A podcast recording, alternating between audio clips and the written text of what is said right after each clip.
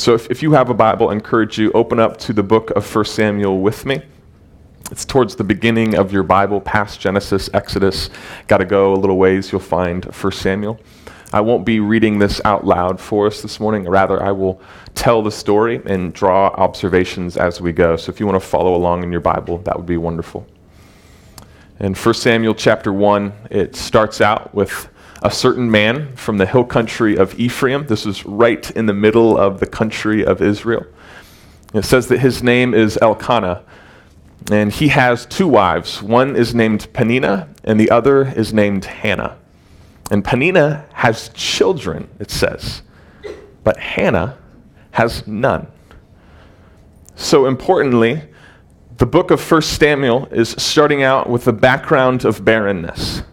This is how the whole story begins, this hopeless situation and this background of barrenness. And this is not the first time a story starts this way. This has been a theme in Scripture already. If you think back to when God called Abraham and his wife Sarah, they were infertile and could not have children. And for decades, God had promised to give them a child, but they had waited and waited and waited.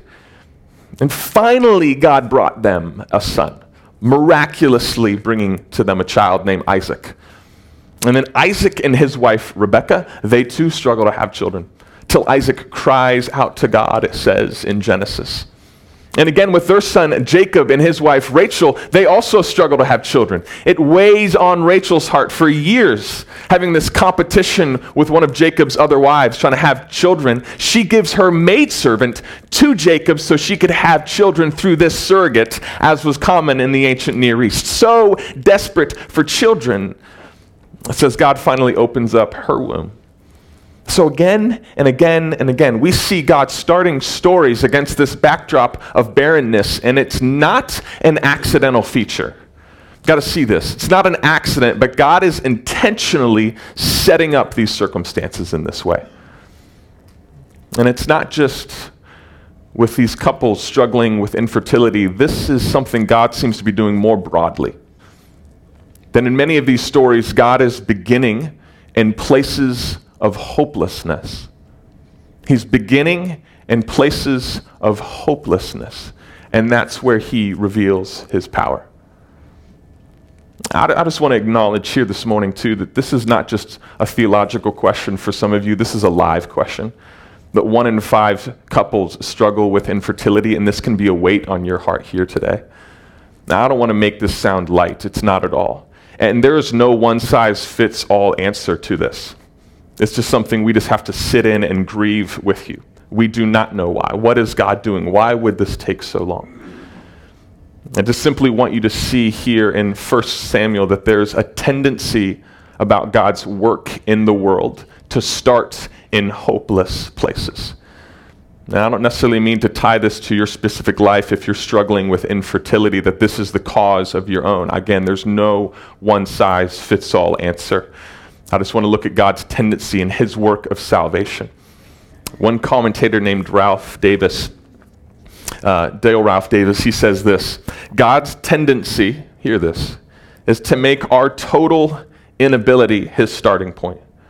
Our hopelessness and our helplessness are no barrier to his work. Indeed, our utter incapacity is often the prop he delights to use for his next act. When his people are without strength, without resources, without hope, without human gimmicks, then he loves to stretch forth his hand from heaven. So it's precisely when we don't have one iota of strength and ability to add anything, and we realize it's entirely beyond us, this is when God seems to show up in power. That we would clearly have no room to boast, no room to look back and think, maybe this had something to do with me. But we would com- completely set behind that idea that God wants to ruin the mirage of our own self-reliance and our own ability. And he wants to instead bring us to this good oasis that he's our strength. He's the one that we're built on. So if you are in the midst of a hopeless place, If you are feeling entirely helpless and without ability, I hope you receive some encouragement this morning that this is often exactly where God begins. In your helplessness, in your hopelessness, this is where God begins to work, so that your heart would see, oh God, you are the one who's ultimately in control. You're the one who's bringing salvation. It is not from me. I can't save myself. I need you entirely. So if you're feeling desperate, again, be encouraged that this is exactly where God wants to meet you. So Hannah is desperate, and she is deeply longing for children. But in all of her grief, it gets only more difficult because of this other wife named Peninnah, who has so many children. It says in First Samuel that Elkanah and Peninnah and Hannah would go up to this place of worship called Shiloh. And this is where God's tabernacle, his tent of his presence, was located. Here's the Ark of the Covenant, this special uh, place of God's presence, and they would come and worship here. It says that Elkanah would give Peninnah and her children a portion of meat, but he would give to Hannah a double portion because of her grief, because he loved her. I love here that their worship in this day is really to eat a good steak before God, right? You you are coming to eat and to feast with him. This is how we're supposed to worship God. There's something here. That's another sermon, but you feast with him, right? You come and you sit and eat. So he's trying to encourage Hannah. But the same thing that leads Elkanah to try to support her, raise her up in her difficulty, is what Peninnah uses to provoke, to provoke Hannah. It's interesting that in the Hebrew, this word provoke is actually more a word used for storms, for thunder, and for lightning. And one pastor, Tim Keller, draws out that this is really the only place in the Old Testament where this word is used, and it's not a literal storm. So the kind of provoking that Peninnah is doing here, she's just causing such irritation, a storm in Hannah's life, trying to irritate her and to torment her. And can you imagine the comments she's probably getting? I wonder, Hannah, why you can't have any kids. It's clearly not Elkanah's fault because I have all sorts of kids here today. And it's clearly not our worship because we're going up to Shiloh every year. Elkanah's a devout man. I think the problem has to be with you, Hannah. Maybe God doesn't care about you. God probably doesn't hear you. You don't mean anything to God, Hannah. That's why you don't have any children. What have you done wrong in your life that God's punishing you? And just torment and irritating and provoking her like a storm, so that her barrenness is not just a weight in itself in the hopelessness, but there's this torment and irritation that's making it all the more difficult. And you very likely do not have a rival wife at home who's tormenting you, right? I hope not. But do we not have an enemy, right? Do we not have an enemy who is also coming to speak into our hearts and to torment and irritate us? Who's often trying to highlight certain weaknesses in our life to bring out again and again, you failed here, you were inadequate here, you weren't enough here. And drawing out truth after truth after truth, but not telling the whole story. Shane and Shane, wonderful artists, they have a song called Embracing Accusations. This is a wonderful song. And they talk about how our enemy that we have in Satan, who he's called the accuser, and that he, he stands to accuse the people of God, saying, you're not enough. You, you have failed here. You are unworthy. And Shane and Shane highlight how he's right. They say, you're telling the truth. That we are cursed and we have gone astray, but you're not telling the whole story as our accuser. I hear these lyrics from this song, Embracing Accusations. They say, I hear him, meaning the accuser, saying, cursed are the ones who can't abide. He's right. But get this, hallelujah, he's right. The devil is preaching the song of the redeemed, that I am cursed and gone astray, and I cannot gain salvation. Oh, the devil's singing over me an age-old song that I am cursed and gone astray. Singing the first verse so conveniently, just the first verse, so conveniently over me. He's forgotten the refrain, Jesus saves. So in all the torment that you hear from the enemy in your spirit, that you are not enough, that you have sinned, that you have disqualified yourself, that you are cursed and gone astray, that part of you would learn to say, hallelujah, you are absolutely right. I cannot save myself. Absolutely right. Hallelujah, I am cursed and I have gone astray. But that's just the first verse. You're forgetting the part where Jesus saves me. You're forgetting the part in all of my inadequacy that he came and died for me.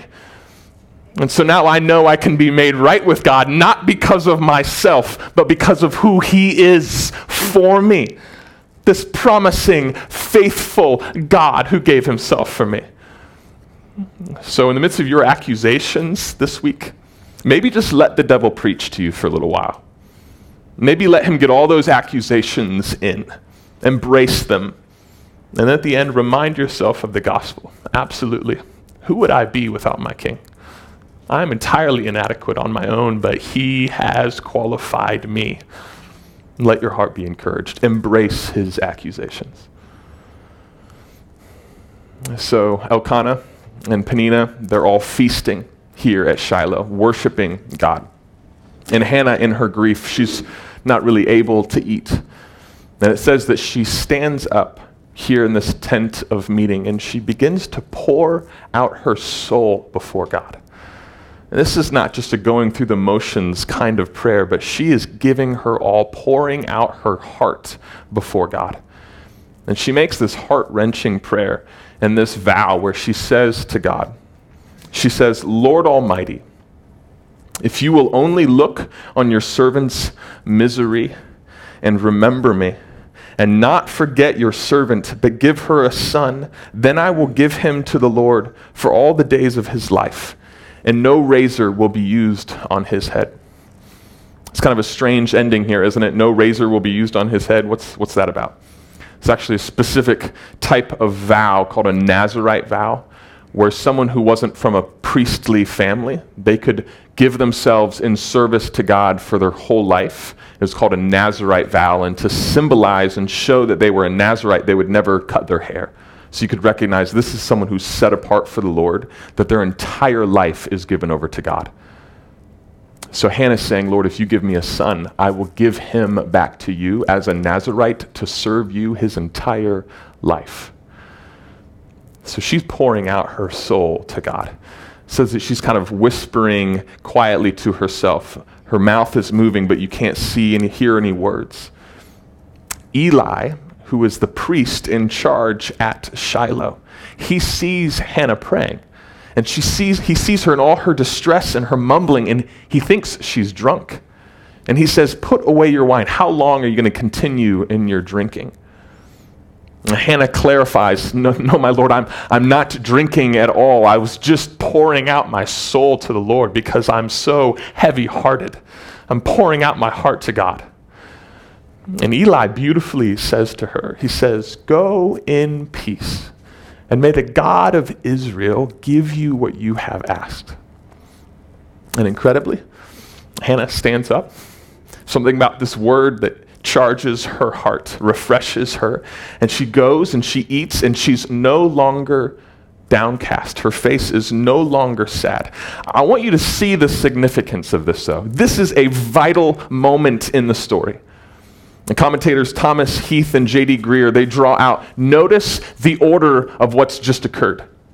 That, that Hannah is full of misery and torment. She prays, and this is not the order. She's not full of torment, then she prays, then she's given a child, and then she has peace. That, that's not the order here in First Samuel. Do you see this?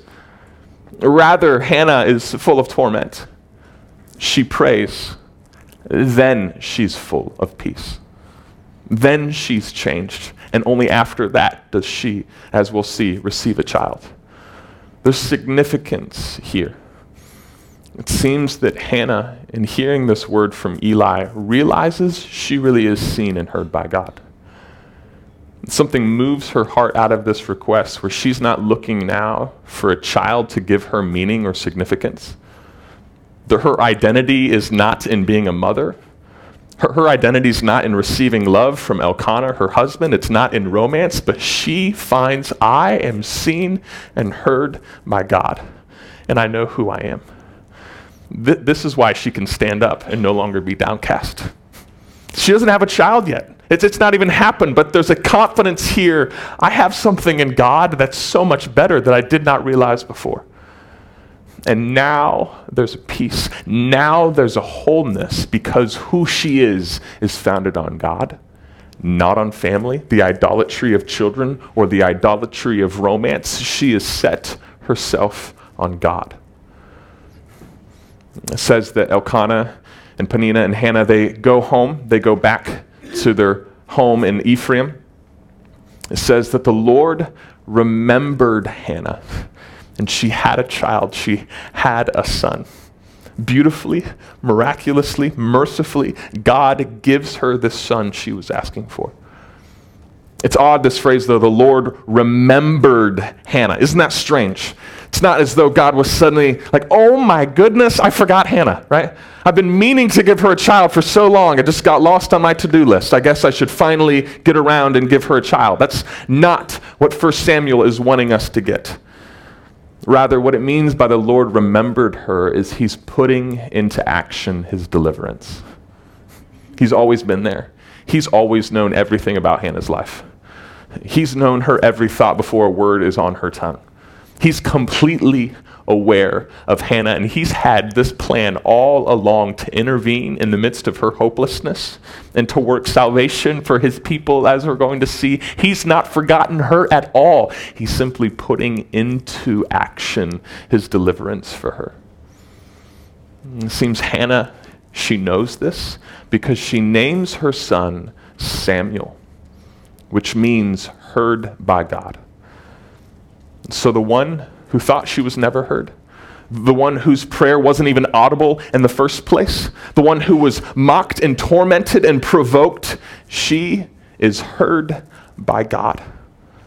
What comfort for us that this is not just a story about Hannah, but that you here today would walk out with this knowledge. You truly are heard by God. That he's aware of your every need. And before a word is on your tongue, he knows it completely. Such is his kindness to you and to me. We are heard by God. I love that Hannah keeps her word. She keeps her vow. She brings Samuel, once he's weaned, probably around three years old, back to Shiloh to be given into service to the Lord. And when she comes and brings Samuel, she also brings with her a prayer that we see here in First Samuel chapter two. And this prayer is pivotal for understanding the whole book of First Samuel. And this prayer is mirrored by another prayer at the end of a second Samuel that's written by David, a song of praise. So Hannah's song at the beginning of First Samuel is mirrored by this other prayer at the end of Second Samuel. They hem in as bookends these books attributed to Samuel.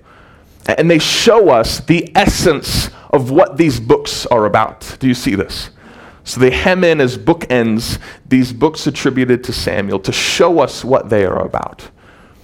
And at the heart of these songs from Hannah and from David is this confidence in the upside-down working and deliverance of God. What I mean is this, that God raises up the weak, those who know they're not enough and trust in him, and he humbles the strong and those who think they are sufficient in and of themselves. And this is not how we normally view the world, isn't it? That the strong survive. It's the strong that prevail and rule and have everything in their life. That's who succeeds, not the weak. This is not how our world typically works as we view it. But Hannah, Hannah, through this mini moment of God's deliverance, is seeing through how the world really operates. Through the eyes of heaven, she's getting a different perspective. Through this mini moment of deliverance, she's recognizing this is not just a one-off time where God delivered me. This is the norm of how God operates and brings deliverance. What he's done in my life is how God works more generally in salvation. So when First Samuel is starting with a woman named Hannah in the hill country of Ephraim, it's not just drawing out some random internal family drama for us to get lost in. It's showing us more deeply how God is bringing salvation to the world. It's showing us ultimately what he will do one day in Jesus. So this mini moment is showing us something far more broadly about how God operates in the world. His upside-down deliverance. Look with me at her song. L- look at verse one, what it says here in her song. It says, "My heart rejoices in the Lord. In the Lord my horn, my strength is lifted high." She realizes where she's founded now. She realizes where her strength is. She goes on and says this in verse four, "The bows of the warriors are broken, the strong, broken. But those who stumbled are armed with strength. Those who were full hire themselves out for food. But those who were hungry are hungry no more. She who is barren has borne seven children, but she who has had many sons pines away." Do you see how there's this upside-down reversal? Those who had much strength are now weak. Those who were hungry are now satisfied. It's flipped upside down. So when Jesus says in the Beatitudes, as we read this morning, "Blessed are the poor in spirit, for theirs is the kingdom of heaven. Blessed are those who mourn, for they will be comforted." Do you see how this is upside down? "Blessed are the meek, for they will inherit the earth. Blessed are those who hunger and thirst for righteousness, for they will be filled." What Hannah is experiencing here is more broadly what God will be doing in his salvation. So blessed are you who are poor in spirit. Blessed are you who realize you do not have what it takes. Yours is the kingdom of heaven. But it's not weakness in and of itself that we're aiming for. It's God who is doing this work. Look one more time at verse six here, what Hannah writes in her song. It's the Lord who brings death and makes alive. He brings down to the grave and raises up. The Lord sends poverty and wealth. wealth. He humbles and he exalts. He raises the poor from the dust and lifts the needy, this is beautiful, from the ash heap. He seats them with princes and has them inherit a throne of honor. Hear this good news this morning, King's Cross. That again, what God is doing here in the life of Hannah, of raising up someone who's downtrodden by his grace, so he is still doing today in our lives. Raising us up by his grace, you who are full of barrenness and hopelessness and helplessness, he is raising us up. Hear this. When God brought Hannah, Hannah destitute and heartbroken and entirely empty, when God brought Hannah a son, when he brought her a son in the midst of her barrenness and helplessness, he knew that one day he would ultimately bring the whole world, the true and greater son, not through a moment of barrenness, but through the more impossible circumstances of a virgin giving birth to a child. He knew that he would do that even then, and he knew he'd be giving the world this Savior so that the downtrodden and barren and the helpless could be lifted up. And so when God hears Hannah and her desperate cry for help and her vow that she would give her son back to the Lord, God knew that he would hear us in our desperate cries for forgiveness and that he would keep his own vow. He wouldn't be faithful because of our vows to him, but he would be faithful because of his own vow to rescue the world and to bring deliverance. He knew this all the way back then, and when God... When he heard Hannah and her cry, when he heard her and her need for deliverance, and he raised her up out of that ash heap of her lowness and her need, when he raised her up, he knew that he would also raise up lonely and desperate sinners and seat them to reign with Christ. Do you see this? That he knew all along that I'm raising up Hannah, and so in the same way, I will raise up these needy sinners that they could reign with me in the heavenly realms. And that these destitute people that have nothing, I will clothe them with my righteousness. That he's known this all along. So what God is doing beautifully here in Hannah's life would be a picture again for you to see the kindness of his heart. He raises us up from the ash heap so that we may reign with him and know him. I'm going to invite the band to come back up that we could worship more. But I want you to take this one thought with you. That how can your heart be like Hannah in appealing to God and putting yourself entirely before him? Not trying to hide your hopelessness, not trying to hide your desperation, but set yourself completely before him. Say, God, I trust that you hear me.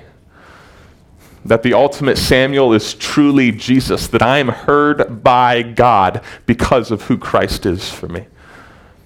So bring him your hopelessness. Bring him your need and see how he meets you. Would you pray with me?